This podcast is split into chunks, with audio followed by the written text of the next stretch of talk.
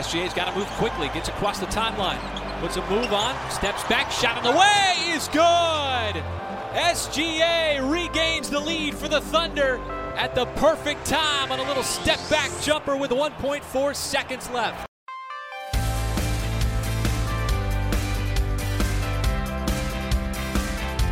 Welcome into the Thunder basketball universe. The Thunder kicked off the regular season, but in dramatic fashion. Nick and I are reliving a wild finish to the Thunder's regular season debut and the lessons that the Thunder could take away from its first win of the season. And be sure to hang around for our first You Can Shai That Again segment of the second season of the podcast. So much to talk about today. Let's get right to it. It's the Thunder basketball universe.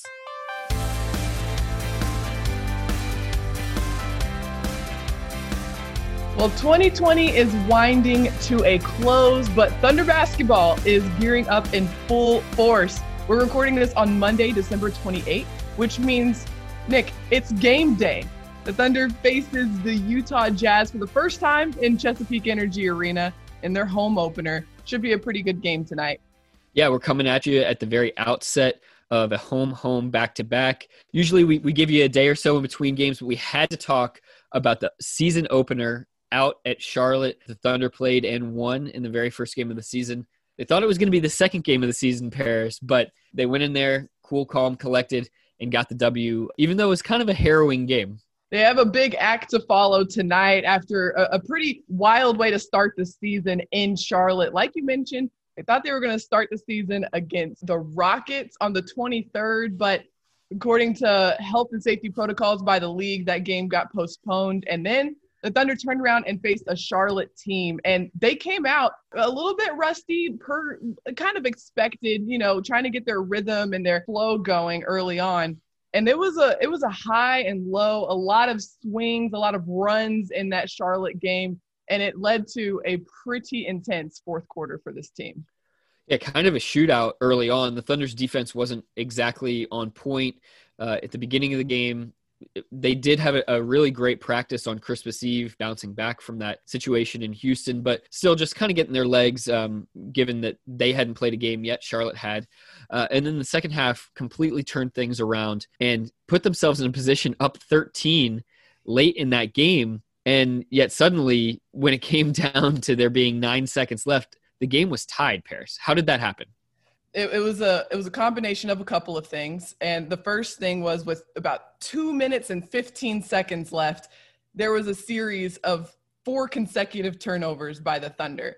And what happened on the other end charlotte didn't necessarily convert immediately but boy they got hot. And when i say they i mean miles bridges got hot knocked down three consecutive three pointers and next thing you know the game is tied with only seconds left on the clock yeah, Bridges has only hit one three in the entire game prior to that, and then rips off three triples right there at the end. The Thunder miss a few free throws as well, in addition to the turnovers, and so that set the stage. Thunder calls timeout, nine point seven to go, put the ball in SGA's hands, and Mark Daigneault said, "Shai, when there's six on the clock, you go." And Darius Bazley told us after the game when Mark said that, he just started to envision already that jumper going in for Shai. Shai brought it down court, did that lefty in and out dribble, crossed over to the right hand, stopped and popped on a dime, lifted off that right foot as he went up with the righty jumper, and swished in a 23 footer two pointer to send the Thunder to its first win of the year. I want to talk about this move a little bit because it was it was pretty dirty. So he came down, had the ball in his left hand, and you could tell he was like pretty much assessing his defender at this point. Hits him with that left-handed in and out. And he told us after the game that that's a move that it's in his bag that he likes to go to when it comes to ISOs. And it's something that had worked for him so far during the game against Charlotte. And so he used it again. It was a trusty move so far that game.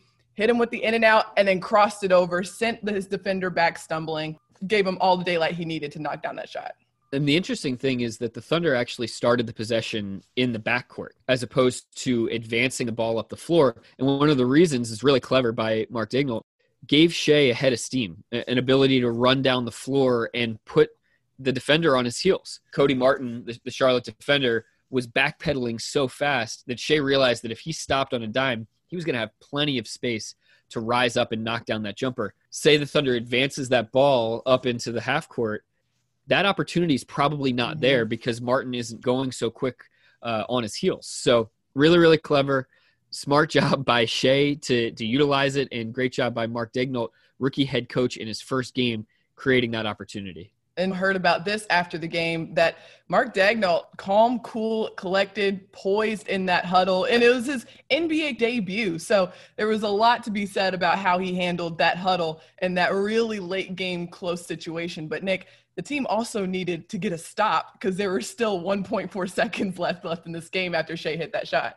Yeah, unfortunately they did and uh, did a nice job of defending the inbounds and forcing a, a tough heave with that little time on the floor. And, and I think both those plays, especially after a tough stretch of defense in the first half, a slew of turnovers late in the fourth quarter, it really was an example of the Thunder coming with the right mental approach to those mm-hmm. final possessions not letting themselves getting distracted or upset by what had happened prior to that. And we'll talk about this a little bit more later, but just it's more at this point for this team about the approach rather than the results. So, yes, Shai's 23 footer drop. And yes, the heave by Charlotte did not go down in that final second.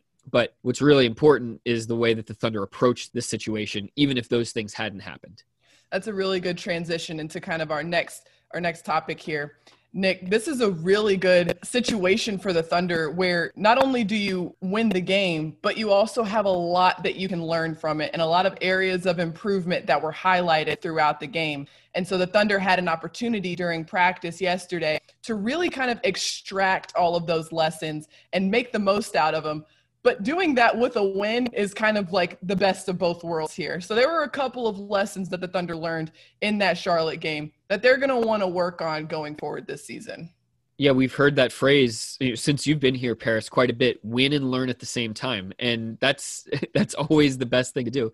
And so you're exactly right. There were some great lessons about getting back into transition. There were times mm-hmm. that you know guys are marking their own man as they're getting back in transition, but sometimes what that does is it doesn't help clog the floor enough in transition defense for the guy that maybe has the ball or somebody else that's cutting or somebody that's flying out to the corner. And so a lot of times transition defense is more about just getting back and getting to a spot as opposed to staying in line with where your man is. And I've seen that a lot in watching basketball over the first few days of the season, Paris, where you see especially young guys, they're tracking back, they're looking at their guy, their assignment. They mm-hmm. want to make sure that they're keeping tabs on them. Even if they're not a three point shooter, even if they're not a guy that's really putting any pressure on the defense at all. And so that's something early in the season. I think everybody's kind of just getting back in those good habits. Uh, and that's something that the Thunder wants to do. Yeah, and Charlotte's a team that the Thunder knew coming into it that they wanted to play fast. It was a really fast-paced game, and you could tell, that, you know, especially in that first game of the season, the Thunder had a lot of time between their last preseason game and their first regular season game. So, you know, there was a lot of you know conditioning and a lot of a windedness from what it looked like from our perspective of trying just trying to keep up with the pace of the game as well. But the other thing that I think the Thunder could really learn from this opportunity, and something that Coach Daigneault mentioned after the game was just bringing that defensive force and thrust for 48 minutes. Consistency is something that coach mark preaches a lot when it comes to this team. And obviously they didn't have a lot of time to play before their first game but now that they've seen what that effect can have when you just don't your defender doesn't feel you the entire game or you don't come out with the same amount of thrust or force throughout 48 minutes and how that can kind of really affect the flow of a game and a lot of runs in the team and the other team's direction so coming out with that force keeping it consistent and making sure the other team feels you is something I think the Thunder really wants to turn up in these next couple games. Yeah, and that's something that Paris they're going to need to do regardless of the opposition. What I did find kind of fascinating about the Charlotte situation, last season the Hornets averaged the fewest possessions per game of any team in the NBA. Yet in this first game of the year, they come out they're trying to push the pace on both ends of the floor. They're pressuring almost full court defensively, and then they're trying to race up the floor, getting transition fast break points. So I think something from maybe a scouting perspective that was unique for the Thunder. Some of these younger guys, particularly I think of Poku and Teo Maledon, those guys had never played an NBA game, let alone played an NBA game where a team is trying to play at that high of pace, that high of tempo, pressuring full court. And so really kind of throwing those guys into the fire was a great opportunity to test them on exactly what you're talking about. Can you bring that force? Can you be felt every possession defensively and do that for 48 minutes?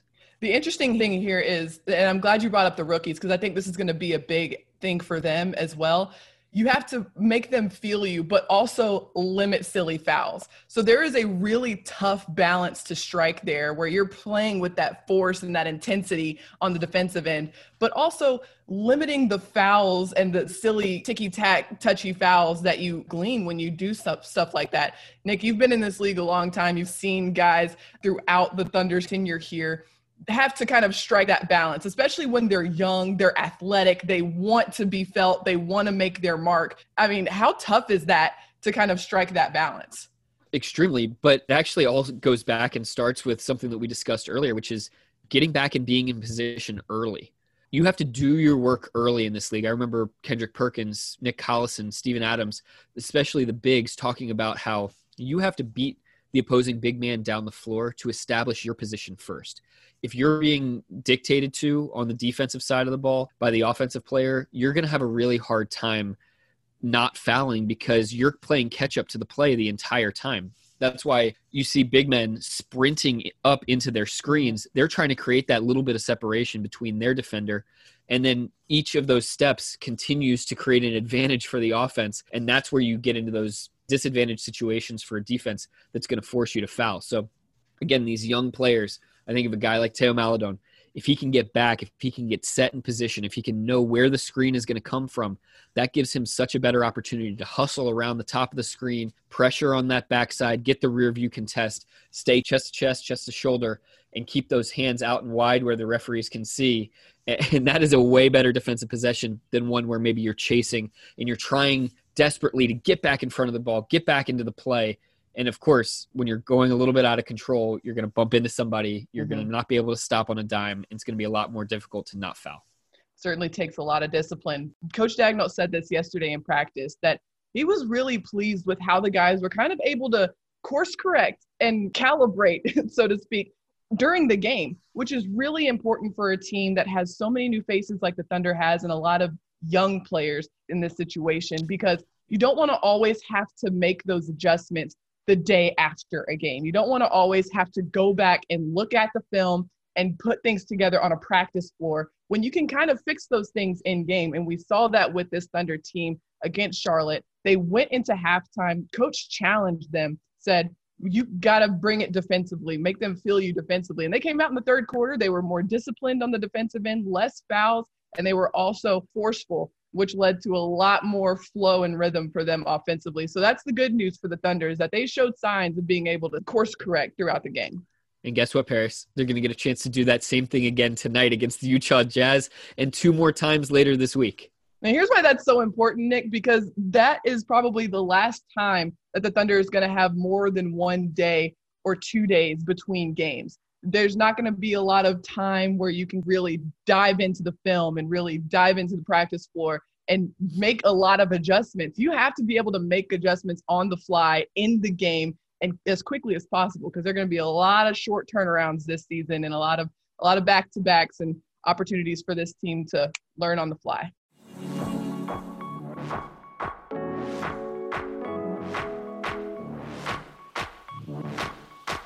The Thunder, like we mentioned, has a game tonight, has the opportunity here to put that work that they learned and all the lessons that they learned to the test against Utah tonight. But it's the beginning of their first back to back of the season, Nick.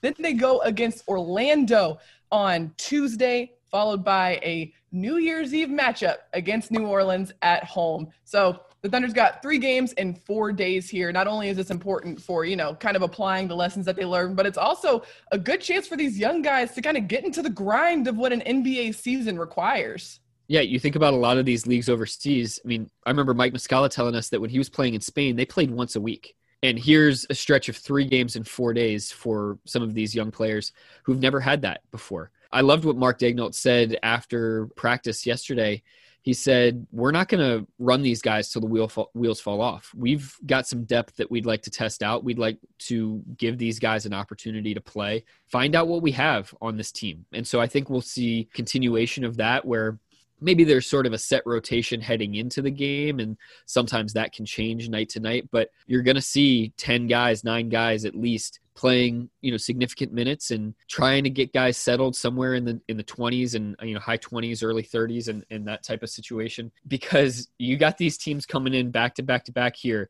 and everybody is just so competitive. Paris let's start with utah Let's do it. I mean, Utah, they split their first two games, but this is a team that the Thunder is very familiar with, led by Donovan Mitchell, anchored in the paint by Rudy Gobert. This is really going to be a test for the Thunder to not just like hunker down and and get in on the defensive end with a guy like Rudy Gobert who's going to get on that glass. He averaged a, about a double double last season, a two-time defensive player of the year it's also going to be a matter of finding your offensive flow throughout the game against a, a, really disruptive defensive team like Utah. Yeah, Gobert, I think, is averaging like 17 rebounds a game already uh, in this early going here mm-hmm. of the season. The Jazz have out rebounded their opponents big time uh, by nearly 20 the first two games apiece. So that is going to be a massive, massive issue for the Thunder in this game. Uh, OKC plays a much smaller style. Their bigs mm-hmm. are Al Horford and, and Mike Muscala, not not exactly twin towers down there the way that the Jazz are going to roll out Derrick Favors behind Rudy Gobert. And right. and uh, but I do think, as you mentioned, the Thunder is very familiar with this Jazz team. Kind of an interesting dynamic.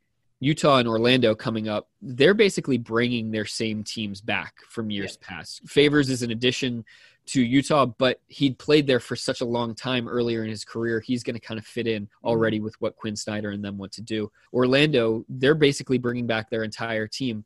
A couple nights after that, Thunder hosts New Orleans at home. That is a completely new look squad. They've got Zion in the mix where they didn't really have him for most of the year last year. Steven Adams, we know him well. Eric Bledsoe, that is just going to be a completely different – situation from a scouting perspective. So, really interesting for this team to come off that Charlotte game where they were playing completely differently than they had in years past. Then you get two teams that, okay, I think we at least know what we're looking at here based on last season, and then another another opportunity to play a team that's more of a wild card. Nick, this is this is interesting, and I, I bring this up because you and I talked about this the other day. Is that when you're in this early part of the season, and you and I we do a lot of research and scouting on on opponents it's hard to get a, a grip on what you're going to face with your opponent this early in the season because stats are just so blown out of proportion. You've got guys who are averaging, you know, 23 rebounds a game because they've only played one game so far. So, I mean, there is some value, like you're mentioning, with teams like Utah and Orlando who are kind of bringing back the same team. You can go back and look at that last season stats and last season film and get a good feel of what you're going to face in this next stretch versus a team like New Orleans where you're probably going to have to really dive into the film.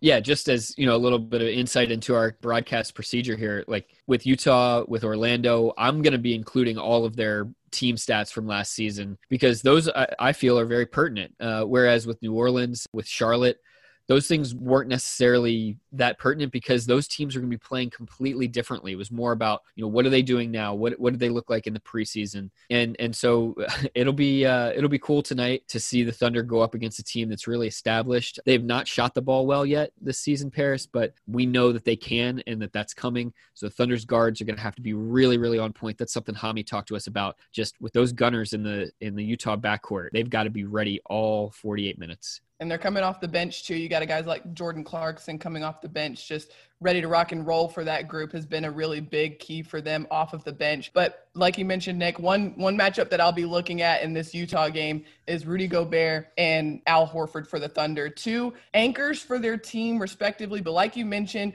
a big height difference, but and, and a little bit of a skill set difference offensively. You've got Gobert, who's really good right around the rim, pick and roll specialist. But then you have a guy like Al Horford, who we've seen through the preseason can really stretch that floor, get to to his spots and is really good in that pick and pop situation. That's going to be the most crucial dynamic in the game because if the Thunder can get Gobert pulled away from the rim with Horford shooting, yep. that's going to open some other things up. If Gobert feels like he can sit back, well, Horford's going to have some wide open shots. And so that's going to be this dance that's played all night long. How can Gobert defend the three by Horford, but then also stay attached to the rim to prevent those dribble drives, those attacks by SGA and others?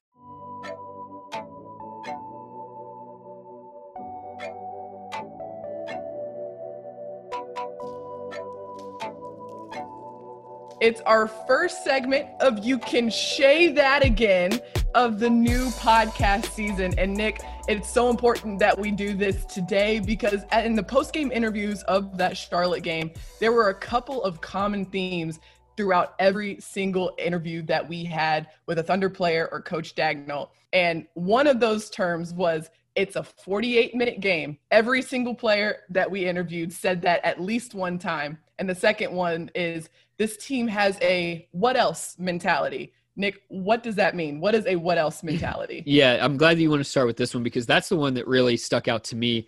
George Hill, right off the bat in his interview, said it multiple times that basically when things aren't going the right way, if we're not defending well, if we're not shooting the ball well. What else can we do? We have to have that mentality is what he was saying about him and his teammates of, you know, how can we dig in a little bit deeper? How can we be more connected on the floor? How can we make the extra pass? How can we be more tied on a string defensively? What are the other things around the edges if shots aren't falling that we can do? And that's just basically being resourceful on the mm-hmm. floor, looking at what you have as opposed to looking at what you don't have going for you on a given night.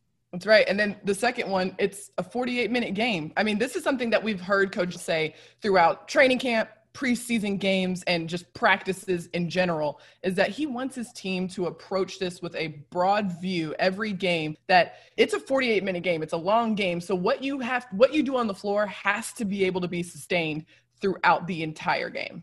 Yeah. And so much of that is the mental approach. And Paris, I think sometimes it's a 48 minute game can sound trite, but it's actually something that a player like SGA has literally worked on over mm-hmm. the last few months with Mark Daigneault of having that bounce back ability mentally to shake off tough plays, to shake off uh, turnovers or missed shots or missed free throws and not let that carry over into the next possession. And so having that next play mental framework was what allowed Shai to get that shot off come into that next possession with nine seconds to go and have his head completely cleared. And we actually saw it on the broadcast. There was a nice little moment as we came either went to break or came out of break where you could see Shai literally processing in real time the turnovers, the shots that had just fallen for Charlotte, and then flushing that and saying, mm-hmm. okay, it's time for me to go. And, and I just thought that was so cool to, to see the mental approach on display, regardless of whether that shot fell or not, Paris. Shai was mentally in the right place and ready to go get that look, find it, and take it. And that is so much easier said than done. In real time, like you mentioned, Nick, imagine being in the fourth quarter. Your team just blew a 13 point lead, and now there are only seconds left on the clock. You just missed a couple of free throws yourself. You just turned the ball over yourself. And now you have some responsibility to bring the ball up the floor and knock down a shot to keep the game alive and for your team to win the game. That is a really tough task to complete, knowing that, you know, you just had a few possessions and a few, you know, situations where you messed up a couple of times. Being able to turn that away, throw it away, and come into your your next possession completely clear thought and relying on the practice that you have already as a player that is a really really tough thing to do in real time. It's one thing to do it from game to game, but from possession to possession, that's a tough thing to do. And I think it says a lot about Shai and this team. And then the next step for guys like Shai, for for any player in this league, is can you do that on an even bigger meta level after two or three games that have not gone your way? Can you come back with the right mental approach to that fourth game and not be chasing it and trying to do too much and and so desperate? Can you have the right positive attitude to not get down on yourself and down on your team when things haven't gone well for you for the last week or two. So that's something that we should just continue to look for and watch for because that's what the Thunder is evaluating. They're evaluating the approach, not the results. It is now that point in our podcast where we want to bless your timeline. And Nick, I'll tell you, it blessed all of our timelines to see Shai doing a little something to bring a little extra brightness to the holidays this season. He partnered up with an organization called TEEM to donate some toys for some kids this holiday season. But the best part of all of this, Nick, was on Christmas Eve, Shai actually FaceTimed with those kids they got their presence and they got he got to talk to them and kind of learn their what they like to do their hobbies and it was just so cool to see him interact in that sort of way and bring a little extra holiday cheer this season that's always on the Thunder's agenda as an organization is to try to get out into the community around the holidays, just knowing how many people don't get to have as special of, of, a time as they would want to. And so to see one of the Thunder's players, kind of one of its its young leaders step up and do the same thing, follow suit on his own was really special as well. Shai showing that he's just he's a stand-up guy, both on and off the floor. And TEEM is an, a local organization in Oklahoma City that works to break cycles of poverty and incarceration through education, personal development, and uh, employment opportunities. And so, obviously, this this year has been tough for everybody around the country around the globe really but it, it, really it has affected communities in poverty just that 10 times more so for Shai to do something like this especially this season it's extremely impactful and i imagine made those kids really, really happy this season. And it's just a, a reminder for the Thunder, for its players, that the reason why we all do this, that we can do this, is the fans and the people that support us and the people in our cities. So we're very, very grateful for all of them. That's all for today's podcast. Thank you so much for listening. Be sure to like, rate, and subscribe wherever you get your podcasts. Thank you so much to our producer. And until next time, Thunder Up and catch you later.